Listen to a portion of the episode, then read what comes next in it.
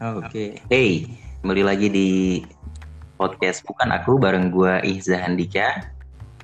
Oke, untuk kali ini gue bakal ngebawain segmen segmen baru dari podcast gua yaitu bersama judulnya di segmen bersama ini gue bakal berbincang-bincang sama bintang tamu soal banyak hal soal berbagai macam hal di dunia mungkin atau soal berbagai macam hal yang bisa kita perbincangkan yang semoga aja bisa bermanfaat buat teman-teman pendengar. Semoga aja bisa memberikan jawaban-jawaban buat kalian yang mendengarkan podcast ini. Oke, kali ini gue di segmen bersama, gue bareng temen gue yang luar biasa nih. Uh, ada Bang Viana Pratama. Halo. Halo. What's up? Yan, apa kabar Yan? Alhamdulillah Iza baik Iza. Iza gimana kabar Iza? Alhamdulillah sehat. Ini sebenarnya tadi kita udah udah sempat bercakap-cakap ya di iya. udah sempat ngobrol juga di podcast lu sebelumnya ya. Iya nanti bisa lah. Hmm, jadi nanti setelah ngedengar podcast ini mungkin teman-teman bisa mampir ke podcastnya Vian juga apa namanya Yan? Uh, podcast jarak jauh. Podcast jarak jauh. Oke, mungkin sebelum gua nanya lebih banyak hal nih ke lu Yan, lu bisa memperkenalkan diri lu dulu nih. Lu tuh siapa sih sebenarnya? Lu tuh siapa? Dan kesibukan lu tuh sekarang ngapain? Oke. Nah, uh, perkenalkan nama gua nama lengkap gua Viana Pratama. Gua biasa dipanggil Vian atau biasa dipanggil Bang Vin. Nah, Bang Vin ini satu kesatuan nama aja. Banyak orang hmm. yang nggak tahu. Uh, maksudnya bukan bukan dipanggil bang karena pengen dianggap uh, lebih senior lebih tua gimana. Bukan karena apa-apa jadi karena bang itu nama panggilan dari uh, nyokap dari keluarga gue dipanggilnya gue dipanggil abang. Nah Vin ini dapat uh, nama dari temen gue semasa SMP jadi dia manggil gue Vin Vin Vin segala macem. Jadilah kebentuk nama Vin yang gue pakai sampai sekarang uh, sampai sekarang di beberapa negara gue pakai nama Vin ini nama sebagai nickname gue jadi Bang Vin itu satu kesatuan. Nah teman-teman bisa panggil gue Vian atau Bang Vin uh, terserah kalian gitu kan. Nah uh, kesibukan sekarang gue kerja di salah satu perusahaan Jepang di Thailand. Oke. Okay. oke. Okay. jadi ya di perusahaan per, per, Je perusahaan Jepang di Thailand. Thailand ya menarik nih. Iya ya ada ada hubungannya juga nih berarti Bang Vin ini Ian ini udah beberapa tahun ini hidup ya mungkin bisa dibilang hidup ya, nah, ya hidup di luar Indonesia nih ya luar negeri ya iya hmm, dan bulan tahun tahun ini adalah uh, tahun keempat atau empat kali lebaran enggak di rumah gitu. Oke. Okay. bang Bang Toib kalah berarti Bang Toib. Bang Toib udah kalah udah lewat. Oke, jadi nama Bang Vin juga sebenarnya perpaduan antara kebiasaan keluarga yang manggil lu Bang dan dari temen temen lu juga ya dari SMP ada yang manggil Vin Vin. Akhirnya iya, jadilah Bang Vin. Karena nama gue kan Viana ya, Viana itu kan kayak cewek aja ya. Oke. Okay. Nama Viana kan kayak cewek. Nah gue ah. dipanggil lah Vian. Cuman temen gue kayak manggil Vian itu agak gimana gitu. Ya ah. udah keselipet lah dipanggilnya Vin Vin gitu. Vin Vin. Dipendekin. Nah Emang... sebenarnya dari kecil pun gue dipanggil Vian gue dari, dari dari kecil dipanggil Vian tapi karena nggak tahu kenapa nama Vian itu terlalu berat ya kata kalau kata orang tua zaman dulu. Jadi pada saat kecil itu nama gue nama panggilan gue diganti jadi Kiki. Nama panggilan gue di rumah. Diganti jadi Kiki dan itu gue jadi nggak sakit-sakitan tuh gara-gara nama itu. Oke. okay. Nah cuman karena emang mungkin itu mitos orang-orang zaman dulu kali ya. Sekarang dipanggil Vian is oke okay, nggak ada sakit segala macam kok. Oke. Okay. jadi lu lu sama gue punya lingkungan lu dan lingkungan gue punya mitos yang sama ya sama bahwa kalau kecilnya sakit-sakitan mulu itu namanya diganti. Namanya ganti ya keberatan namanya katanya. Iya. Bukan pola hidupnya diperbaiki mah nah dan dan Vin itu gue senang kenapa karena gue juga ngefans sama Vin Diesel Oke, okay, lu berarti jadi pas lah. Gitu. juga ya? Iya, gua Vin biosolarnya bukan Vin Diesel. Oke oke. Jadi lu yang menghidupkan Vin Diesel itu? ya gitu nah Bisa juga, eh, bisa juga. gini Yan kalau gue kalau gue manggil Vian biasanya terbiasa dari karena kita kenal di dunia kerelawanan juga gimana pertemuan kita gue kita udah bahas di di podcast. podcastnya podcast jarak jauh. Teman bisa mampir ke sana. Karena gue dari awal ketemu sama Vian juga terbiasa manggil Vian.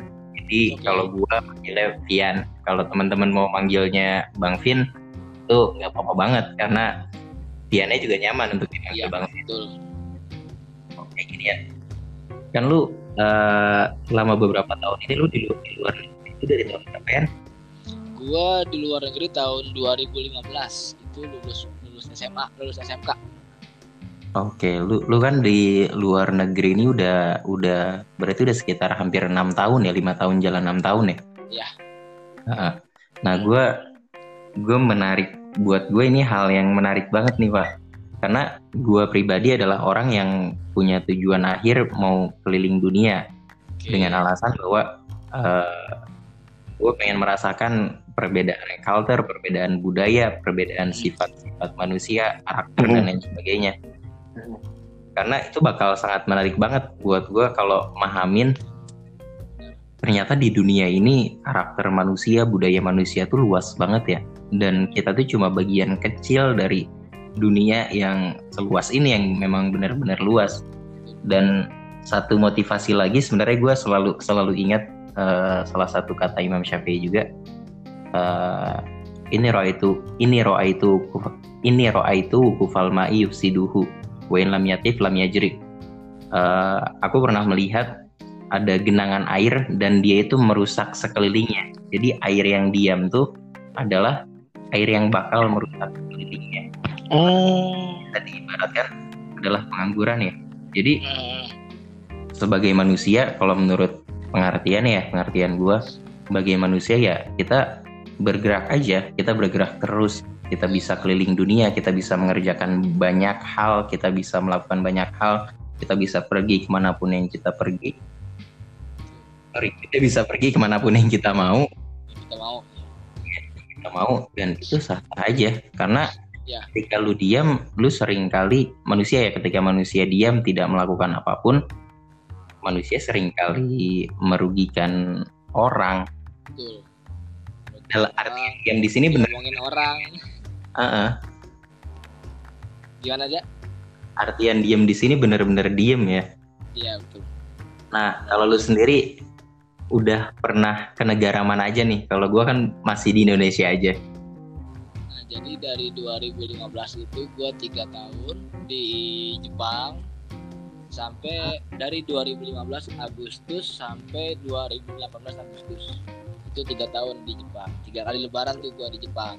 Oke. Nah dari 2018 sampai 2019 akhir itu gue di Indonesia kerja di salah satu perusahaan Indonesia yang dia juga kerja sama sama perusahaan di Jepang perusahaan gue di Jepang dia kerja sama. Tapi kerjasamanya itu adalah jual beli doang tapi bukan di anak perusahaannya bukan. Jual beli oke. Doang nah 2019 itu akhir 2019 gue resign. Resign dikarenakan gue ikut seminar-seminar bisnis seminar jualan segala macam dan itu gue terdoktrin karena jualan itu bakalan ini ini segala macam dan gue pengen jadi pengusaha. Gue terdoktrin. Oke Jadi di gue di situ gua resign karena terdoktrin dari orang-orang pengusaha-pengusaha yang emang udah eh, top lah ya gitu ya. Ya terdoktrin gua resign dan belum punya kerjaan tuh ya di situ ya gua resign tapi belum punya kerjaan tapi oke eh, tapi bos gua udah pernah bilang bakal pengen ngajak gua ker- kerja lagi di Thailand yang sekarang gua ini dari 2019 gua resign 2020, 2020 itu gua aktif di apa namanya relawan. 2019 sih sebenarnya ya kita daftar bareng-bareng sama Iza juga gua orientasi bareng sama Iza 2019 nah 2020 itu aktif banget. Sampai akhirnya 2020 itu setelah eh, bencana Sukajaya setelah gua turun langsung di Sukajaya dua kali Mm-mm. dan setelah jadi uniknya gini gue pergi berangkat ke Sukajaya dua minggu. Gue terus gue pulang karena nyok eh, mamang sakit. Dan Hmm. pada saat gue pulang dapat telepon dari bos. Vin berangkat ya ke Thailand. Baru di, baru diomongin doang tuh ya Vin berangkat ya ke Thailand. Gue bilang gitu. "Ah, bulan apa? Bulan Februari atau bulan Maret? Oh berarti masih aman. Nyokap juga udah sehat. Terus gue berangkat lagi tuh ke Sukajaya balik lagi. Sekitar dua minggu lagi nah pada saat dua minggu gue pulang ternyata ditelepon lagi. Vin tiket udah dibeli ya bulan ah, Februari pertengahan. Wuh, seneng banget dong Za. berarti kan Oke. ibaratnya kalau kita bantu orang kita mudahkan pekerjaan mudahkan orang itu akan berbalik lagi pada kita gitu ya. Kita dimudahkan juga sama Allah Taala. Jadi gue berpikirnya gitu "Ih, ini benar-benar relawan kita memudahkan orang tapi gue juga dimudahin banget gitu berangkatlah eh tibalah pada saat gue berangkat ini kejadian lucu ja mungkin lu juga tahu ja gue tahu nih ada, ada ceritanya nih. tapi tapi boleh boleh lo yang ceritain aja. Nah, tibalah saat saat berangkat itu Februari, tiket udah ada, udah dibeli segala macem. Gue udah perpisahan juga sama lu, sama teman-teman relawan, perpisahan kita di, di warung Aceh. Besoknya mau berangkat, dan itu gue pulang malam juga sempet diomelin dulu sama sama nyokap gara-gara pulang malam. Padahal besok paginya berangkat. Besok Iya. paginya berangkat udah sampai bandara, ternyata paspor gue mati. paspor gue itu less than 6 bulan. Eh, Iya. empat bulan lah kurang kurang lebih empat bulan lagi expired dan itu nggak bisa berangkat Ya bisa berangkat. nggak benar-benar itu pada Karena enam bulan itu, kalau password Iya. itu kalau keluar negeri minimal enam bulan enam bulan itu harus mas masa aktifnya harus minimal enam bulan dan itu parah banget sih Eh, udah harus berangkat gitu kan walaupun itu pada saat itu berangkat untuk ini doang ya pengenalan pabrik interview dan segala macem Hmm. Nah, kan gue berdua sama temen gue. Akhirnya temen gue yang berangkat lah, dia paspornya udah diurus segala macem. Temen gue berangkat, terus pulang lagi. Akhirnya nggak jelas, nggak lama gue ngurus paspor, bilang sebulan, udah berangkat lagi tuh ke Thailand. Sekitaran dua bulan eh, Maret berarti Maret sampai ke April. Dan kodarullah karena corona dan Mhm. di di kedua belah pihak negara itu emang lagi hancur-hancurnya corona ya Thailand hancur di Indonesia juga parah. Dan dipulangin dulu lah gue ke Indonesia. Indonesia dipulangin dulu ke Indonesia. Dan selama itu Itu pulang waktu yang yang waktu lu panik juga ya sempat ngehubungin gua eh, ya protokol-protokol. ya betul. Gue sempat ngubungin lu kan sebut ngubungin Ah. lu untuk gue pulang harus gimana nih? Harus karantina enggak? Harus segala macam apa gimana gitu kan. Dan ya udah pulang karantina mandiri 14 hari di rumah aman. Balik lagi aktivitas di relawan. Tuh hampir benar-benar gue totalitas tuh di relawan tuh. Sampai nginep di kantor segala macam Ija tahu sendiri lah gimana. Iya. kita bareng-bareng ya saya Iya. Gue juga manusia yang suka nginep di kantor kok, Pak. Nah betul memanfaatkan fasilitas kantor parah ya. namanya. Nah di situ ya emang sih ya karena corona kita nggak bisa ngapa-ngapain segala macem nggak ber- nggak bisa juga berangkat ke Thailand lagi walaupun emang di Thailand ada kerjaan dan emang harus banget ke Thailand gua harus banget Hmm. berangkat karena di sini harus ngurusin perpindahan pabrik segala macam. Pada akhirnya eh, baru November 2020 itu baru banget gue berangkat lagi ke Thailand. Itu setelah gue setelah yang kita kemarin apa namanya eh makrab itu ya. Iya. Setelah kita makrab kemarin baru dah gue berangkat lagi ke Thailand sampai detik ini sampai detik ini Thailand. Jadi kalau ditanya negara mana yang dikunjungin, negara mana yang pernah disinggahin untuk kerja, yaitu Jepang, Thailand, sama Malaysia. Malaysia ini, Oke. Malaysia ini cuma dua hari semalam, cuma meeting untuk eh, untuk pro, apa proses untuk pemba- meeting pembahasan proyek baru. Jadi ada Oke. proyek baru, gua harus meetingin dulu. Hmm. I see, I see. Oke. Za. Sebelum sebelum gua bahas ke tadi ranah tentang gimana culture yang lu rasain di sana, budayanya yang lu Oke. rasain di sana. Culture shock, mungkin lu juga merasakan culture shock ya namanya. Uh, tapi gue sebelum masuk ke sana nih gue pengen tahu dulu nih ya uh, alasan lu kenapa sampai akhirnya uh, memilih untuk memilih untuk bekerja di awalnya di Jepang ya sampai akhirnya Iya. ke Thailand juga. Nah ini menarik juga karena ini jarang banget gue ceritain ke orang-orang. Tapi gue seneng banget ceritain ini gitu. Oke. Nah awalnya itu gue daftar Tentara Nasional Indonesia TNI Angkatan Darat. Oke. Nah gue daftar TNI Angkatan Darat di di Bogor tuh di Bogor kota tuh. Namanya Gua apa ya? lupa. Seleksi seleksi awal ya masih. Iya. Ah. Dan itu gue sempet bukan kecewa, eh, kecewa lah ya, karena sorry, karena datang ke situ bawa berkas segala macem, gue taruh berkasnya, ditanya sama Pak TNI-nya, kamu udah ukur tinggi belum? Belum Pak, ya udah ukur dulu tinggi sini. Pas diukur tinggi sama TNI-nya, terus TNI-nya bilang gini, Za, kamu pulang dulu ya, tahun depan ke sini lagi, tes lagi, kamu latihan renang yang banyak. Gue gue tahu. tinggi gua tinggi gua kurang dong Za. Gitu Za. gue tahu itu rasanya. Karena ki- kita satu tim ya. Gue juga dulu sempet daftar Oh, lu juga lu juga sempet sama daftar seca ya da- daftar secaba waktu itu namanya. Ya darah. Secaba tinggi gue kurang 0,5 cm pak. dan lu tahu Za itu ku- kurang itu adalah karena tim apa ukurannya TNI itu ditaikin lagi Za Iya. ya kan kita kan naik ke timbangan tuh naik Iya. ke apa ukurannya dan Ah, ukurannya itu dari tanah bukan dari atas timbangannya itu iya jadi diminusin dikurangin. jadi nilai apa tinggi kita walaupun walaupun cukup tinggi kita kurang ini Iya. Kalau kalau gua salah mohon koreksi ya kalau ada yang bapaknya atau siapanya TNI gitu kalau gua salah kalau tolong koreksi cuman menurut gua itu karena tim ukuran tinggi gua di puskesmas itu udah pas gitu Sama makanya makanya gue berani bawain berkas ke sana gitu ya sama kasus gue sama gue ngukur tinggi Sama di ya? puskesmas masuk Ya. tingginya oh udah nih percaya diri. Tapi gue kalau masalah Betul. tadi dikurangin atau gimana gimana gue kurang paham tuh ya. Tapi pas nyampe di sana gue ngasih berkas, seleksi berkas kan kita ya. Pertama ya waktu itu Mm-mm. gue di Kuningan benar karena gue aliyahnya di Kuningan, Kabupaten Kuningan. Gue ngasih berkas, tingginya kurang 0,5 pak.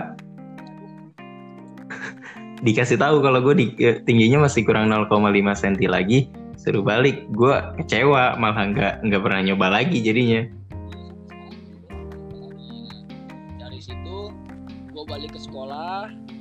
Laporan ke guru gua laporan ke guru-guru gua yang gedukung padahal kalau misalkan di tes fisik segala macem gue udah pede banget ya karena Hmm, gua emang mempersiapkan diri di fisik tapi nggak mempersiapkan diri di tinggi. Karena kan bikin tinggi dalam waktu se- sekejap kan susah banget. Hmm, hmm. balik lagi sekolah laporan segala macem. Oh ya udah nggak apa-apa dia bilang gitu kan. Terus ditawarin sama guru BK gua. Tahu kan BK aja Hmm, nah eh bukan BK apa? BKK Bur- bursa kerja khusus. Oke. kalau sekolah kalau SMK tuh ada kayak gitu namanya. Ditawarin kamu mau nggak kerja magang di Jepang? Gitu. Wah mau banget pak. Itu belum gua belum laporan ke eh, nyokap tuh. Belum laporan ke orang tua. Udah jawab aja mau pak gitu. Ya udah kalau mau minggu depan datang lagi ke sini bawa CV eh, interview sama tes sekaligus langsung di sini. Di sekolah tuh jauh itu juga kebetulan sekolah gua itu SMK Negeri 1 eh, Gunung Putri itu angkatan pertama yang kerjasama sama lembaga penyaluran pekerjaan ini Oke. angkatan pertama tuh eh, untuk yang diberangkatin ke sana. Nah yang daftar angkatan gua, angkatan di atas gua setahun sama angkatan di bawah gua. Kurang lebih 300-an orang lah kalau nggak salah itu yang Oke. daftar. Yang keterima angkatan di atas gua nggak ada, angkatan gua dua orang, gua termasuk teman gua, angkatan di bawah gua itu hanya berapa lah 10 orang lah kalau nggak salah. Berarti ketat ketat banget pak ya seleksi ya dari 300 Ketat banget. Jadi Ketat cuma lolos belasan ya. belasan lah nggak nyampe puluhan nggak nyampe dua Hmm, hmm.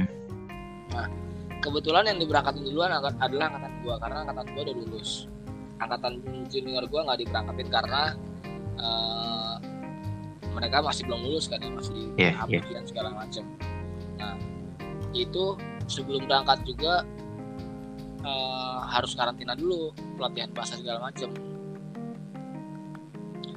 Karantina ber- berapa lama tuh karantinanya? eh, karantina itu gua dua bulan di Jogja dua bulan di Depok. Oke. jadi empat bulan. Hampir satu semester berarti ya hitungannya. hampir satu semester dan ditambah karantina lagi di Jepang itu satu bulan. Oke. kenapa kenapa butuh karantina di Jepang sebulan itu? Karena uh, transisi. Iya. karena orang-orang Indonesia yang ngajarin bahasa Jepang itu kan uh, speednya pelan. Masih dalam tahap bahasanya ngobrolnya Oh. pelan. Pada Ber- saat pindah ke Jepang yang ngajarin bahasa Jepang kan langsung orang Jepangnya. Jadi kita langsung transisi tuh dari dari ngobrol pelan sampai ke ngobrol cepat Oke, berarti istilahnya lu di Jepang juga dapat kelas bahasa lagi ya?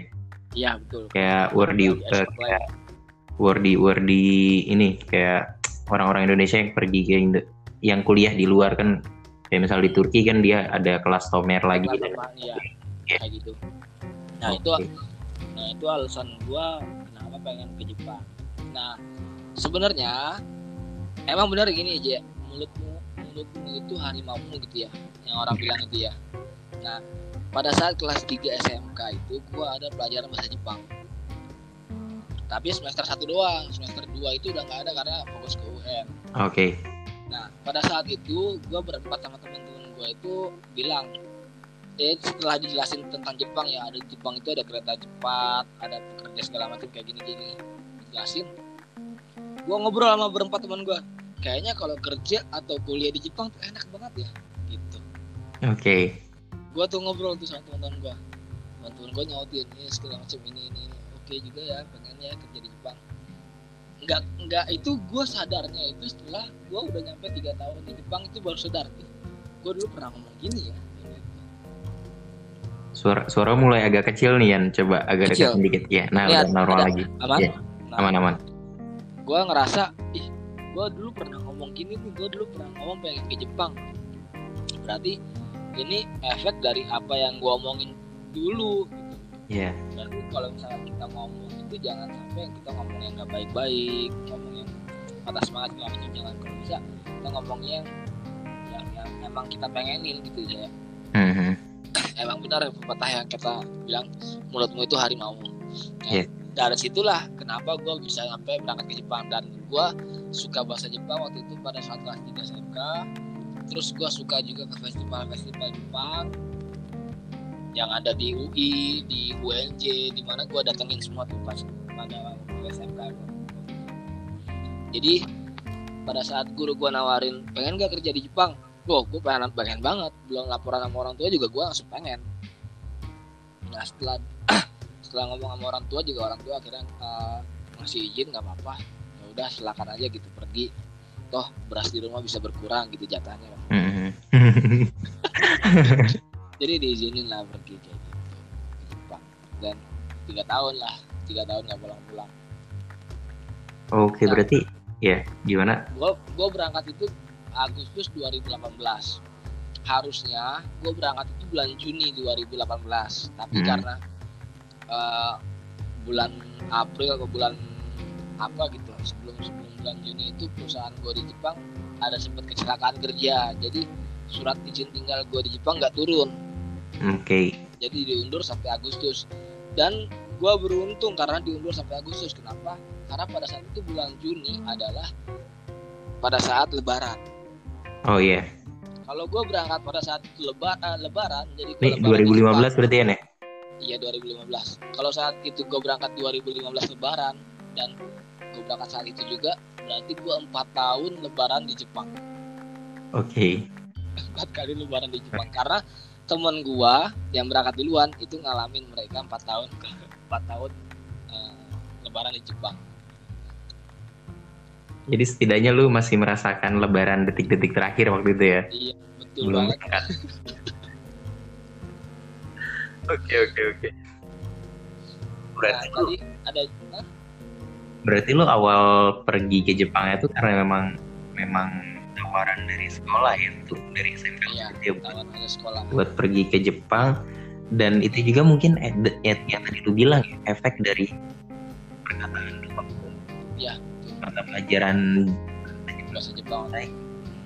Dan ya bener yang tadi lu bilang kayak ya mulut lu harimau lu dan ada pepatah lain juga yang bilang kan kalau syair Arab ya eh, al kalamu nisfu dua jadi perkataan orang tuh perkataan kita tuh adalah udah sebagian dari doa kita Doa. jadi bener juga kata lu tadi kayak ya kalau ngomong ya dijaga dijaga baik-baik karena itu udah udah sebagian Betul. dari rumah kita dan itu sama lu ketika lu ngomong kayak gitu bisa bisa membuktikan apa yang lo omongin. Mm, dan memang itu yang lu cari. Betul betul. Dan tambahin lagi dari pertanyaan tadi kenapa sampai akhirnya gue sekarang eh, kerja di Thailand gitu? Nah itu balik lagi karena gue selama tiga tahun itu benar-benar berterima kasih banget sama bos gue dia udah kasih gue pekerjaan udah kasih gue segala macam ilmu dan lain-lain lah. Ibaratnya mengembalikan ekonomi keluarga gue lah selama tiga tahun pas di Jepang. Jadi gimana sih cara gue berterima kasih banget sama bos gue adalah dengan cara gue mengabdi nih. Dalam tanda kutip gue mengabdi untuk berterima kasih sama bos gue karena dia udah ngasih ya segala macam lah gitu ya. Ya. nah sampai sampai sampai gue pas ke Indonesia itu gue kerja itu di Indonesia gue pun minta sama bos gue yang di Jepang untuk disalurin ke perusahaan yang kerja sama ini di Indonesia nih jadi ibaratnya pas kerja di Indonesia itu pakai laut orang dalam lah ya gitu Mhm. kalau zaman sekarang tuh orang dalam Iya.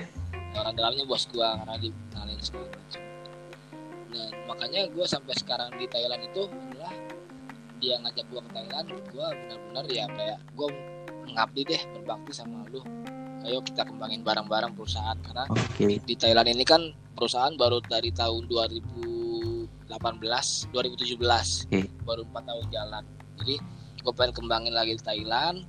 Nah bos gue pernah juga bilang pengen buka cabang di Indonesia. Kenapa? Makanya gue bertahan di sini mati-matian sendiri segala macem biar bos gue buka cabang di Indonesia gue bisa pegang di situ gue bisa menarik teman-teman gue saudara gue keluarga gue untuk kerja bareng di perusahaan itu. Gitu Oke, menarik ya berarti dari tujuan-tujuan akhirnya gue pengen ke sana sih menarik banget nih karena memang orang yang bekerja dengan sepenuh hati itu ya emang udah gak ada obat lagi lah istilahnya ya. Apa apa yang dari hati itu bakal bakal sampai lagi ya ke hati dalam dalam hal apa pun ya, bukan hanya dalam perbucinan percintaan doang. Apa yang dari hati sampai ke hati itu dalam kerja, dalam berkarya betul. dan lain sebagainya ya. Kalau lu ngelakuin Betul. dengan hati bakal sampai lagi ke hati orang yang entah itu bos lu entah siapa.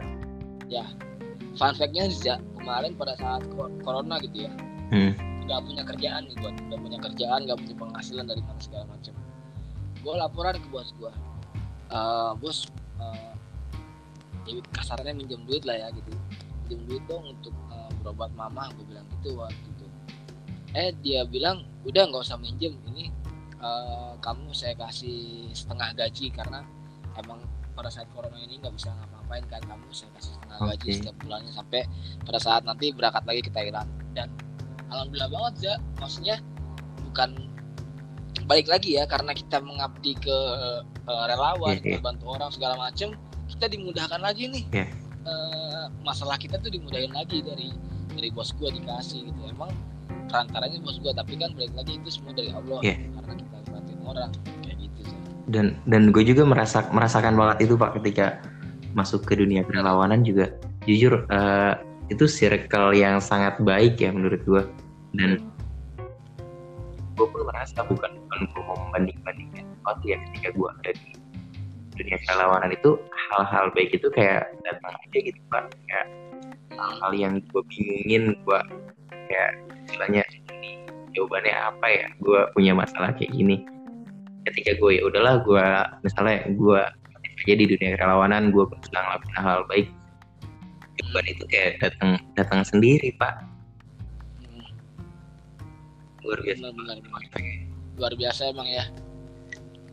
Gue gue jadi inget kutipan bukunya Cecil nih. Eh, banyak hal banyak hal baik datang kepada kita tanpa diduga. Nih kalau salah nih pembaca bukunya Cecil harap, harap ben- benerin ya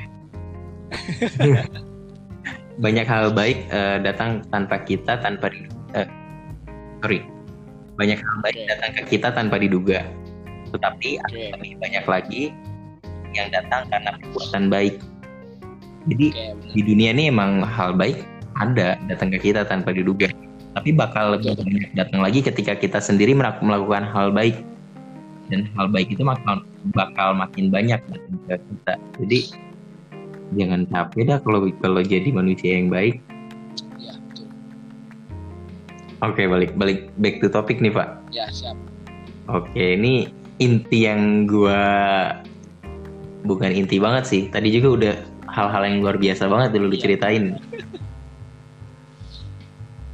Ini salah satu yang menarik juga buat gua.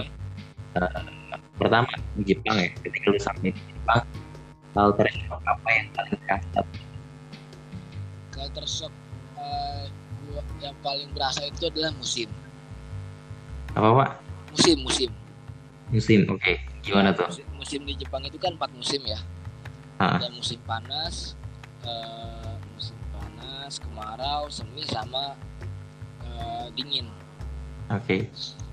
yang musim semi Suara lo agak kecil nih Pak. oke ini ada jelas gak Oke, jelas. nah musim semi dan kemarau itu eh, relatif sama lah kayak di Bogor. Ya cuman agak sedikit lebih dingin aja kayak kayak Cianjur atau Bandung. Nah musim panas sama musim dingin itu yang benar-benar berdekatan. Jadi jadi habis musim Oh, nggak ber, eh, nggak terlalu berdekatan sih. Jadi habis habis panas ke semi ke dingin. Nah itu mhm. benar-benar kayak dari panas ke dingin itu kan benar-benar apa ya berubah banget tuh dra- drastis tuh suhu Iya. nah jadi di badan juga kayak benar-benar habis dari dingin terus panas langsung down gitu lah pak jadi kayak Oke. meriang nggak jelas kayak gitu pengen sakit segala macam nah Jadi itu, di Iya. hmm, Jadi di badan lu respon yang munculnya kayak meriang gitu ya karena kaget sama musimnya meriang benar-benar respon tubuh lu ya nunjukin bahwa kaget gitu ya. Iya, kaget banget. Nah, kalau dan yang paling gue benci adalah musim panasnya karena musim panasnya itu Oke. benar-benar bukan cuma panas tapi kayak lembab gitu loh, Zak. Kalau cuma panasnya doang mungkin bisa ketahan lah ya karena di Indonesia biasa panas juga. Tapi Ah. lembab lembabnya itu jadi kayak buat kerja itu ih badan lengket banget. Belum Ah, belum juga belum belum juga siang tapi badan udah keringetan kayak gitu itu Ah. itu yang bikin ngeganggu banget kalau musim musim dingin kan ya kalau misalkan kedinginan kita tinggal banyak aktivitas dan itu udah hangat lagi badan Iya. kayak gitu musim dingin sih nggak ada masalah Oke, bi- bicara musim dingin nih berarti lu pertama ini sedikit sih ini antara penting dan tidak mungkin. bicara musim dingin berarti lu pertama kali ketemu salju. ya pertama kali ketemu Ah. salju sana Sebagai manusia, sebagai orang yang hidup di negara tropis di Indonesia, terus Jepang, lu, ekspresi lu pertama ketemu salju gimana ya? wah norak banget ya foto-foto di mana-mana main mainan ya kan sampai minum Oke. sampai dimakan itu salju gitu salju. Serius dimakanin? iya di- dimakanin dan ternyata gua makanin biasa aja gitu ternyata gak enak tapi kata kakek gua lah ya kakek kakean gua di Jepang. Oke. itu kalau dipakein gula enak katanya. Terus terus lu nyoba? gua gua nggak pernah nyoba. Ini gua baru dengar ini gua baru dengar. Dan ternyata enak katanya. Oke. sampai teman-teman gua ada yang pakai orsa pakai pakai sirup gitu. Oke. itu parah banget sih dia emang norak banget ya orang-orang kita. Itu gua eh, gua terutama norak banget dan sampai bikin tulisan lah segala macam tulisan buat dulu mantan gua ya gitu tulisan segala macam ya. itulah gitulah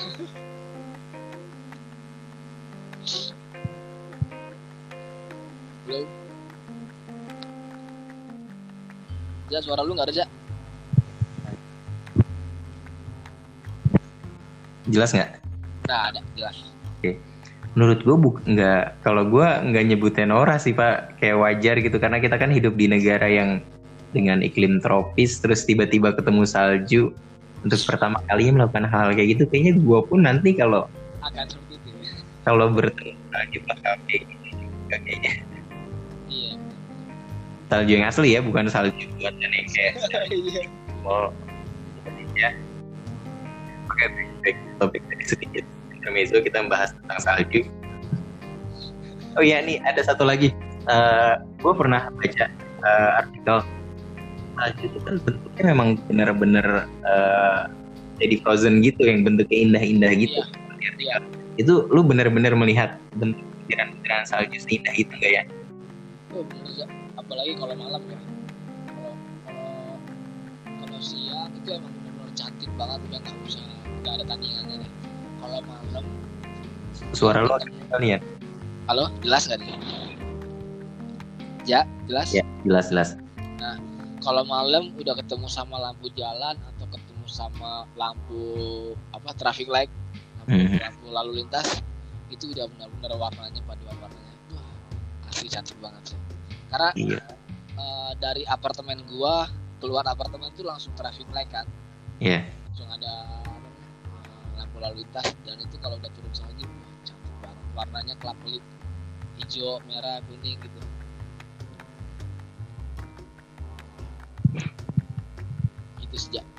Kalau kalau indahnya salju itu malam malam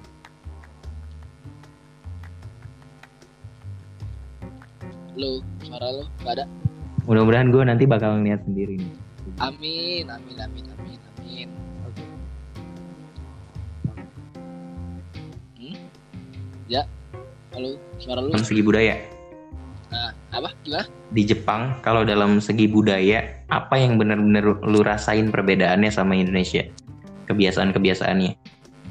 apa ya kalau di Jepang itu gua lebih seneng budayanya mereka ada yang namanya hanami Apa? hanami dan hanabi Oke. Hanami itu Hanami itu adalah uh, pada saat uh, bunga sakura. Oke. Jadi mereka uh, berkonvoy-konvoy nih berkeluarga atau teman-teman ngedatangin taman sakura. Mereka piknik di situ ngeliatin indahnya sakura. Walaupun itu hanya seminggu gitu ya. Mhm. Mereka piknik di situ sambil bawa makanan, ngobrol sama keluarga, saudara-saudara segala macam, sama pacar, pasangan, sambil lihat indahnya sakura uh, Mhm. bermeka- bermekaran terus Iya. rontok gitu. Dan itu itu ba- itu itu bagus banget. Gua ada namanya Hanabi. Yang tadi Hanami, yang sekarang Hanabi. Hanabi itu adalah pesta kembang api. Oke. Pesta kembang api di kalau yang tadi Hanami itu di, di apa namanya di Sakura sekitaran bulan April atau Maret. Ini Hanabi ada di bulan di musim panas. Di musim panas itu bulan bulan Agustus. Jadi di bulan Agustus itu selama sebulan setiap akhir pekan itu pasti ada namanya kembang api di semua daerah. Oh. Nah jadi gua sempet tuh beberapa kali jadi se- seminggu itu kan ada empat pekan ya. Iya. Nah di setiap pekannya itu gua misalkan satu eh, hari eh, pekan pertama gua misalkan ke Bojong. Ya, taruhlah ini dalam bahasa dalam kawasan Bogor ya. Pekan pertama gua ke Bojong, lihat Hanabi di Bojong. Oke. Pekan kedua gua ngeliat Hanabi di Parung. Pekan ketiga gua ngeliat Hanabi di Cilangsi, di mana lagi kayak gitu. Jadi setiap Oke. pekan itu gua muterin daerah untuk ngeliatin eh, kembang api dan itu bagus banget kembang apinya. Berarti kalau Hanami ibaratnya kayak eh, pestanya musim semi lah ya. Ya, Ah, kalau kalau Hanabi ini mungkin kalau di Indonesia eh, bulan puasa pak. Banyak banyak puasa atau tahun baru. iya. Iya banyak petasan kayak gitu. Tapi petasannya benar-benar kayak di di sungai itu sungai dari ujung ke ujung sungai dinyalain tat gitu. Kayak pokoknya kayak kembang apinya tahun baru lah yang dari pemerintah gitu. Oke. Bukan bukan kembang api yang dinyalain sendiri. Karena emang nggak boleh di Jepang itu nyalain kembang api nyalain petasan eh, pribadi nggak boleh. Kena sanksi. Dan masih banyak lagi kayak tarian-tarian terus kayak nah pas musim panas itu juga ada namanya odoke. Odoke itu atau tarian kayak tarian mengelilingi apa gitu. Gitu. itu sih kebudayaan yang gua tahu di Jepang ya. Za. Suara lu kecil kalau kembang api kayak gitu udah aman kembang api gitu udah aman kalau kembang api kayak gitu eh, selalu dikelolanya sama pemerintah langsung gitu ya berarti ya iya sama pemerintah langsung sama kecamatan langsung gitu oke berarti dia kayak punya divisi khusus yang mengurus tentang ya betul. Kembang api. karena emang itu apa namanya kayak festival gitu sih Za. festival Wow. emang rutin setiap Oke. tahunnya gokil ya keren ya. Jadi kayak memperingati apa gitu gue juga Ah, ah, tahu. ah. nah dan di Jepang juga ada namanya hari kedewasaan. Yaitu kalau orang udah 20 tahun itu kan udah 20 tahun udah bebas yang ngelakuin apa aja. Udah boleh minum udah boleh ngelakuin free sex segala macam kalau di Jepang. Nah itu ada namanya hari kebebas hari ke hari hari kedewasaan. Jadi setiap orang yang udah 20 tahun itu diundang ke salah satu gedung nanti ada upacara-upacara apa gitu peresmian apa gitu ya suara lu nggak ada Suara gue ada. nah aman Nah itu kan suatu culture yang mungkin buat lu yang notabene beragama muslim, eh, eh, seorang muslim ya bukan beragama muslim. sorry. Culture yang eh, undangan kan pak ya? Iya. Sendiri pertama kali tahu ada culture kayak gitu di di Jepang, respon lu kayak gimana pak? jujur pak ini gua dulu itu pernah sampai minum juga pernah Mm-mm. itu beberapa kali lah ya kayak ditawarin disodorin segala macam sampai di apa dicekokin bukan dicekokin sih Eh, ini kata buat apa kata orang tuanya bos gua orang tuanya Hmm. bos gua yang punya perusahaan ditawarin gelas kecil isinya kayak air bening gitu. Dibilang ini nggak apa ini air putih. Sudah karena emang apa namanya eh, atasan yang eh bukan Yeah. atasan lagi emang yang punya pabrik ya gitu yang nyuruh. Iya. udah gua minum. Tapi kok air putih sedikit doang kata gue gitu. Ya minum tenggorokan gua panas ya Jadi itu ternyata namanya itu Hongshu jadi kalau misalnya di Jepang itu ada namanya sake ada namanya Hongshu itu sekitaran hampir 30% lah alkoholnya. Oke, berarti dia lebih Itu- tinggi dari sake ya? lebih tinggi dari sake-sake kan sekitar 4 14-an 15-an Iya. itu lebih tinggi banget. Dan itu langsung pas diminum. Padahal cuma sedikit. Terus kayak satu botol aqua lah. Jadi j- dibuang. lu bukan bukan dicekokin berarti lebih ke dibohongin ya dikira iya dibohongin. Karena emang pada saat itu lagi lagi ada kumpul perusahaan gitu di suatu tempat udah ditawarin nih minum nih air putih gitu gua minum, wah panas banget. Dan eh, lama-lama terbiasa sih ya karena teman-teman gua satu apartemen juga kan ada non muslim dia juga minum dia juga makan uh, surya babi gitu. Iya. jadi terbiasa. Oke. dan hebatnya orang Jepang untuk kayak minuman-minuman alkohol gitu ya itu mereka taat aturan. Jadi mereka kalau udah minum itu nggak berani bawa mobil. Di mobil itu berani mereka berani. Even kalau misalkan lagi acara-acara eh, perusahaan nih misalkan dia makan di mana gitu. Jadi ada acara makan mereka bawa mobil nih. Terus habis itu mereka minum. Nah pulangnya itu mereka kayak ada jasa taksi tapi bukan taksi orangnya doang. Orangnya doang datang. Halo Za suara gua dengar Gitu ya. Ya ada. Suara gua ada kan Ada, ada. nah orangnya orangnya doang datang ngejemput kita pakai mobil kita gitu Kayak joki gitu jadinya. jadi ya kayak joki gitu nah cuman itu lebih buat aman Ya, jadi kita kalau walaupun kita minum walaupun kita bawa mobil tapi kita pulang untuk aman oke. Kalau kalau jokesnya ternyata di Jepang tuh ini bagi gue kalau gue jadiin jokes ya. eh, di Jepang itu berarti justru karena ada acara mabuk-mabukan itu lapangan ter- lapangan pekerjaan malah makin terbuka pak ya. iya benar benar ya. dan lu tahu karena acara mabuk mabukan itu gue juga bisa jadi bisa jadi jalan-jalan Iya benar benar benar. Satu lagi nih pak, Eh, karakter karakter orang-orangnya ya di Jepang.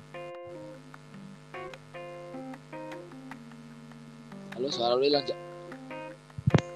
Udah ada lagi? Ada. Ya. Eh, soal karakter nih pak, perbedaan karakter apa yang paling menonjol yang lu rasain antara orang Jepang sama orang-orang Indonesia? pertama itu adalah benar-benar waktu Oke, gimana tuh? waktu itu adalah kita benar-benar tepat waktu ya kalau orang Jepang orang Indonesia kan eh, iya OTW OTW tapi padahal belum mandi belum apa gitu. orang Jepang ini nggak ada nih yang kita datang datang itu 5 menit atau 10 menit sebelum acara sebelum kita janjian waktu janjian. Kayak masuk kerja juga jam 8 masuk jam 7.55 atau jam 7.50 kita udah benar-benar standby udah siap segala macam. Terus terima kasih dan minta maaf itu benar-benar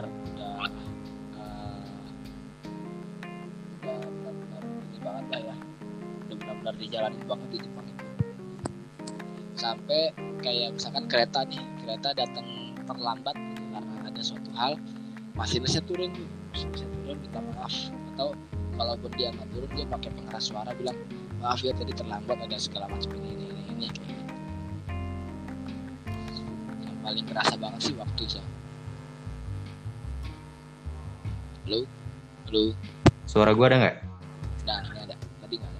Kalau yang kalter mas- masinis itu yang terakhir tuh yang masinis misalkan kereta cepat dia datang terlambat walaupun cuma 4 menit 3 menit dia bakal minta maaf cepat terjadi. Tapi memang kalau dengar dari cerita lu langsung nih ya karena lu pernah ngalamin langsung di sana. Memang kedisiplinan waktu orang Jepang tuh luar biasa banget lah ya. hebat banget ya dan anehnya gua anehnya gini jalanan itu bis ya bis jalanan itu mau dia macet atau enggak macet tetap nyampe nya misalkan jam 10 jam 10 even kalau macet oke lah ya dia terlambat ya. Iya. tapi kalau nggak macet dia nggak nggak kecepatan juga gitu ya. Tetap jam 10 nyampe nya Eh, jadi nggak ada kecepatan nggak ada keterlambatan tuh. Jarang jarang banget terjadi. Nah Kalau- jadi kalau misalkan kita janjian sama orang di suatu tempat iya jam 10 ya. Nah kalau jam 10 nggak datang berarti dia itu udah terlambat. Bukan nggak ada bukan bukan karena macet atau segala macam karena emang dia tahu nih jadwal bisnya jam berapa jadwal keretanya jam berapa kayak gitu oke. ini orang pasti telat bangun telat telat siap-siap segala macam pasti Ah, bukan karena kendala jalan macet segala macam bukan Berarti nggak bisa alasan gue udah TW nih padahal baru, baru mau mandi ya. karena kita di Indonesia sering gitu ya. Iya. Kalau menurut lu nih ya dari dari yang lu baca selama di sana ya, eh, kenapa sih bisa ada culture sebegitu sebegitu disiplinnya sama waktu di Jepang tuh? apa ya karena gua kurang paham juga tapi yang pernah gua dengar karena dulu kan Su- Suara lu hilang pak? ada nggak nih ada Iya ada. nah dulu Jepang itu kan pernah kalah ya Hmm. pernah kalah sekutu waktu itu diserang di bom Hiro- Hiroshima dan Nagasaki Iya. Nagasaki hancur lebur segala macam nah dari situ mereka mulai menata nih apa yang dibutuhin kayak gitu salah satunya dari situlah ketemu emang waktu itu udah paling penting Oke. Berarti poinnya kalau dari yang lu pelajarin dari dari justru dari keterpurukan dari kekalahan ya awalnya ya. iya Jepang itu kan bangkit setelah keterpurukan itu Hmm. padahal itu Jepang itu kan hancur gak nggak jauh lah eh, masanya sama kita merdeka ya kan Iya. tapi dia bisa lebih bangkit duluan daripada kita Iya bener. cuman eh, senangnya gue waktu itu pernah bos gue pernah bilang ke gue Indonesia itu 10 tahun lagi kemungkinan akan sama sama Jepang karena Jepang sekarang itu udah mulai menurun nih kualitasnya kualitas orang-orangnya Oh oke. Ini termasuk masuknya ke ini ya aging population pak ya? Iya. Yang Indonesia 2030 kan nanti bakal puncaknya bonus demografi tuh. ya betul Sekarang Karena- sekarang udah mulai memasuki sih. ya sekarang kan kaum kaum milenial kan milenial kan udah mulai bangkit ya nanti Iya. sekitaran 10 tahun Gila. kemudian itu udah mulai mulai mereka yang wah mimpin Indonesia gitu kan Oke. Nah, sementara belum bisa apa-apa sekarang Gimana pak? Suara suara lu hilang lagi. belum bisa apa-apa sampai sekarang kaum milenialnya itu karena di sana kaum milenial itu fokusnya belajar belajar belajar nggak ada yang fokus kerja I see. Berarti eh, pandangan orang Jepang juga termasuk bos tuh untuk kesempatan soal bonus demografi kaum milenial dan zilenial tuh positif itu ya berarti ke Indonesia ya. positif. Berarti eh, Jepang itu bisa disebut udah masuk ke masa yang the ticking bomb aging population pak ya yang iya. penuaan penuaan rata-rata. Penuaan rata-rata. Rata-rata penduduknya. Iya. Ya masyarakatnya. Jadi penduduk usia produktifnya udah mulai kalah ya. iya. Jadi, ya menarik, menarik. Mudah-mudahan Indonesia juga bisa manfaatin bonus demografi. Semaksimal mungkin. Indonesia bisa bangkit sih gua. Oke Pak, setelah setelah dari Jepang nih, dari Jepang kan lu sempat ke Malaysia juga nih ya. iya Singkat aja nih, misalkan karena di Malaysia juga lu singkat ya. iya di Malaysia cuma dua hari semalam Ya. Perbedaan-perbedaan signifikan apa yang lu rasain di Mal- Malaysia antara Malaysia dan dan Indonesia? di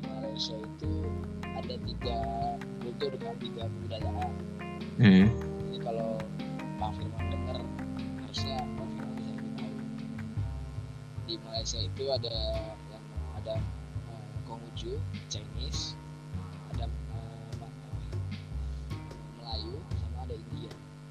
Ya. Setahu Suara lu hilang Pak. Ada nggak nih? Iya.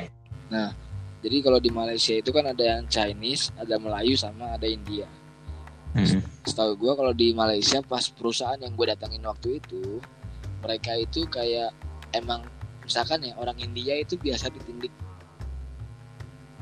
biasa ditindik jadi mereka nggak mempermasalahkan nih orang pekerja itu ditindik Hmm. kayak gitu karena emang orang India udah biasa ditindik emang mungkin kebudayaan mereka ditindik jadi mereka nggak mempermasalahkan jadi toleransinya Suara lu hilang lagi Pak. halo Nah. Nah, jadi toleransinya itu cukup tinggi juga untuk orang-orang yang emang memiliki kebudayaan kebudayaan seperti itu Hmm. nah Oke. terus ada juga perbedaan kayak misalkan ini gue temuin bukan di Malaysia tapi di Indonesia nya pada saat itu gue bawa orang orang Malaysia nah kelak lagi ngendarain mobil macet klakson dong Iya. Jepang. terus kata orang Malaysia nya kenapa kamu kenal sama orang Jepang enggak ini karena macet aja gitu nah ternyata di Malaysia selain orang yang kenal mereka itu nggak gunain klak- klakson kayak gitu Oke. jadi ini menarik banget ya karena di Indonesia Aha. apa tuh lampu apa di lampu merah tuh lampu hijaunya belum nyala udah tamping tamping tamping gitu udah ngeselin banget tuh kayak gitu nah kalau di Jepang eh, kalau di Malaysia katanya kalau kita nggak kenal itu nggak ada tuh katanya main klakson klakson kayak gitu Iya. ya harus sabar kayak gitu Berarti diibaratin kalau di Indonesia ini kalau udah klakson rame-rame wah orang bilang iya benar benar katanya kita kenal Oke. ditanya Padahal-. Tapi? Iya padahal tetanggaan ya tapi kantornya. Portalnya agak beda karena kan di sana mereka Ah. menga- mengandung tiga kepercayaan tiga Mhm. kepercayaan lah ya gitu ada Melayunya ada Chinese ada India Suara lu Ya. kecil lagi. kecil lagi nih Ya nanti ada nah, jelas ya Ya. nah itu tapi memang orang-orang sana agak pelit sih ya agak pelit karena mungkin udah udah culture dari Chinese-nya ya saya Oke. Ah, Chinese kan Chinese kan memang agak gitulah agak perhitungan karena kalau perusahaan gue yang di Indonesia ada orang Malaysia datang ke sini dibawa makannya ke restoran agak mewah. Oke. Ah, dijemput pakai mobil segala macam pakai supir. Nah pas gue sampai di sana itu gue pulang di di pesanin grab. Terus gue makan itu paling cuma makan makan di pinggiran atau makan pagi itu dibeliin kayak kayak roti doang gitu mm, jadi mungkin di situ sih agak perhitungan di situ. Karena Chinese kan emang banyak perhitungan ya. Mm, mm. Sepakat sepakat. Itu karena apa ya hal bukan kalau gue lebih suka yang nggak mau menyebut pelit sih Pak. iya bukan pelit bukan pelit. dari yang kalau gue karena itu hal yang dididik eh, buat orang-orang. eh, etnisnya etnis dengan dia. Ini sorry ya kalau kalau kalau gue iya salah kalau juga menyinggung kalau menyinggung menyinggung juga sorry buat etnis yang disebutkan di sini karena eh, menurut gue memang mereka dididik disiplin itu di hmm, lalu matang perhitungannya dan lain sebagainya. Itu tahu gue betul.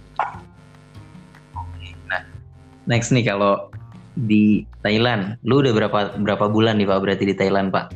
Thailand ini gua lima bulan ditambah tahun kemarin sebulan berarti enam bulan. Enam bulan oke. Selama enam bulan culture shock apa yang udah lu rasain selama di Thailand? Di Thailand ini alhamdulillah ya eh, brand halal itu banyak. Nggak kayak di Jepang. Nggak Oke. nggak susah Jadi- lah nyari brand-brand halal. halal. Ya brand halal pokoknya banyak kita nggak nggak perlu khawatir. Nggak kayak di Jepang di Jepang agak susah banget brand halal oke terus musola masjid itu banyak juga. Walaupun emang agak jauh tapi banyak. Lebih banyak dari di Jepang? Lebih banyak. Hampir di setiap daerah itu pasti ada masjidnya. Kalau di Jepang Oke. itu di satu kota itu belum tentu ada satu masjid. Oke. terus toleransinya lebih gede daripada di Jepang di Malaysia di Indonesia di mana pun. Menurut gua ya Jam.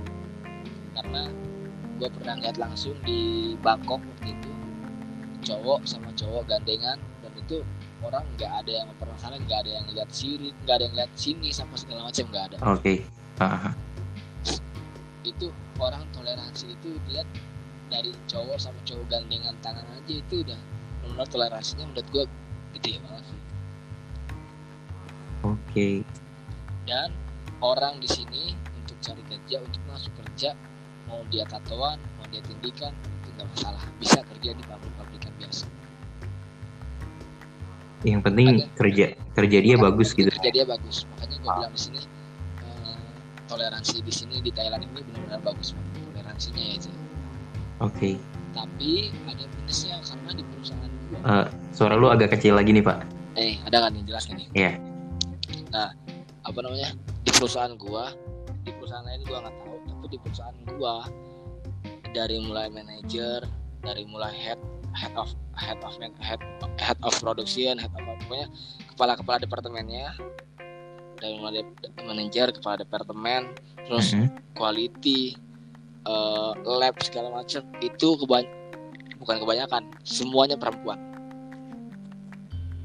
karena gua kurang ini menarik paham. nih. Gue kurang Oke. paham. Gue belum begitu eh, ngulik. Nanti kalau gue udah kulik bisa lah kita obrolin lagi.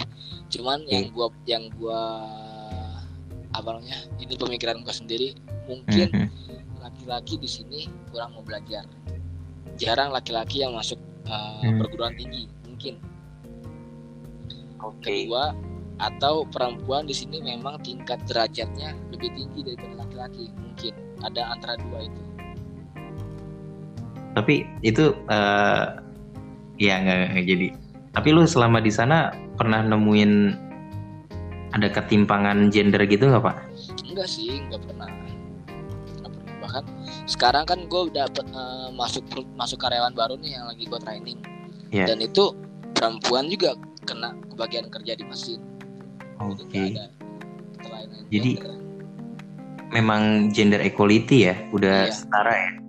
Iya nah mungkin kenapa orang-orang perempuan yang banyak di staff karena pertama mungkin perempuan lebih kuat atau kedua laki-lakinya jarang yang masuk perguruan tinggi. Karena staff itu Oke. kan memang kualifikasinya mungkin lebih banyak ke perguruan tinggi ya kalau staff. Iya iya. Kayak gitu. Tapi nah laki-laki yang dari staff di sini adalah bos gua yang orang Jepang Mhm. yang punya yang punya perusahaan orang Thailand orang keturunan orang Jepang Iya. punya perusahaan eh, grup grup perusahaan gua di sini adalah orang Thailand ah, dia orang Thailand eh keturunan eh kelahiran Thailand tapi Iya. ibunya ibunya Jepang bapaknya Taiwan oke kayak gitu Aha. terus eh, ada advisernya yang punya perusahaan gue ini advisernya orang Jepang sama gua gua kan di sini sebagai eh, apa technical supervisor ibaratnya staff juga tapi sebagai apa staff pak? lapang- suara lu kecil technical supervisor. Ah. ya. Nah technical supervisor kan staff tapi gue staff lapangan. Jadi yang Iya. terus terusan lapangan. Nah, ya mungkin yang laki-lakinya cuma itu doang yang di staff gitu. Yang lainnya pada semuanya karyawan di lapangan.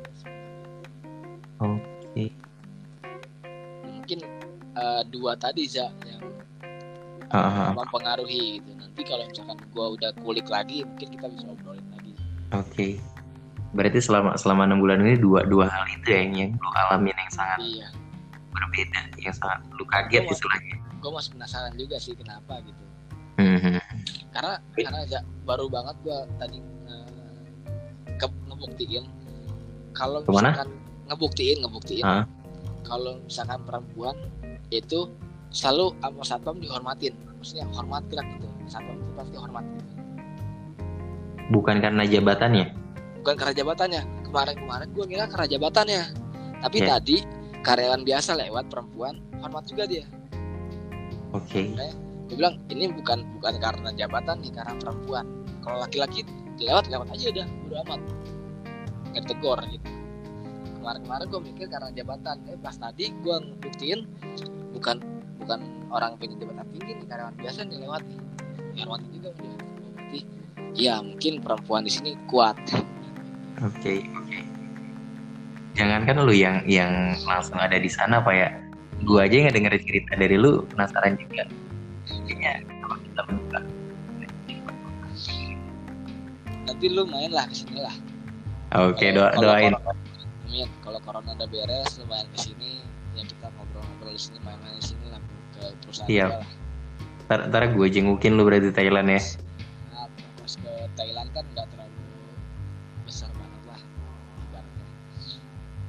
Siap, siap, siap. Sedikit nih, sedikit pertanyaan lagi nih. Boleh. Eh, tentang Thailand. Apa-apa. Intermezzo sedikit sih. Iya siap siap.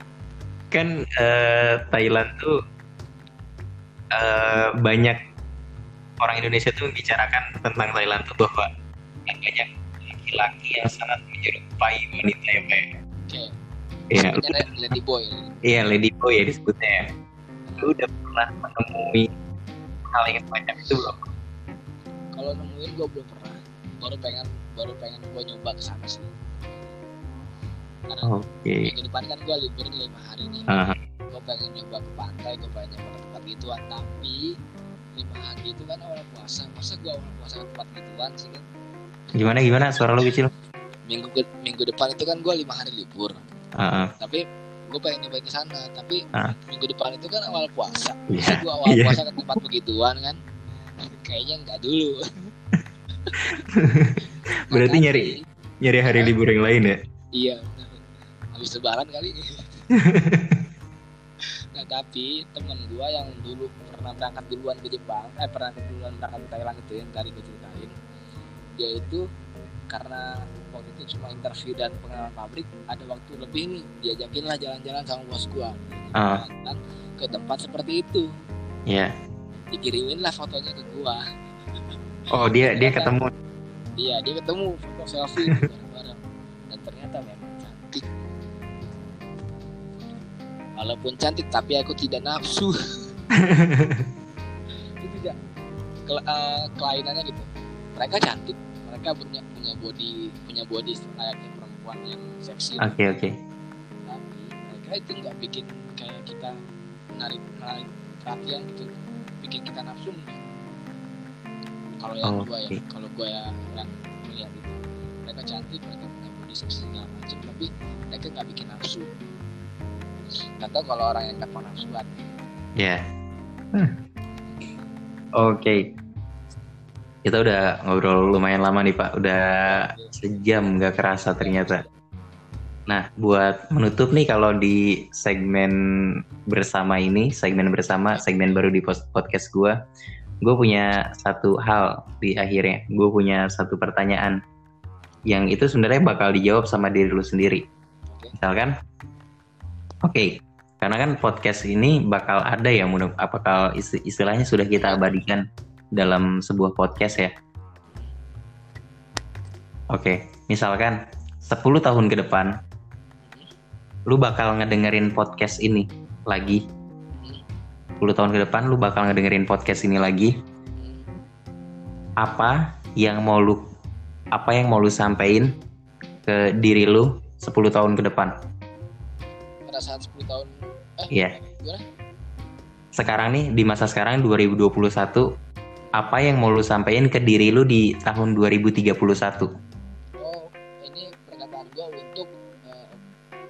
Gua di tahun 2021 2031 ya Iya. Pesan atau apa pun yang mau lu sampein.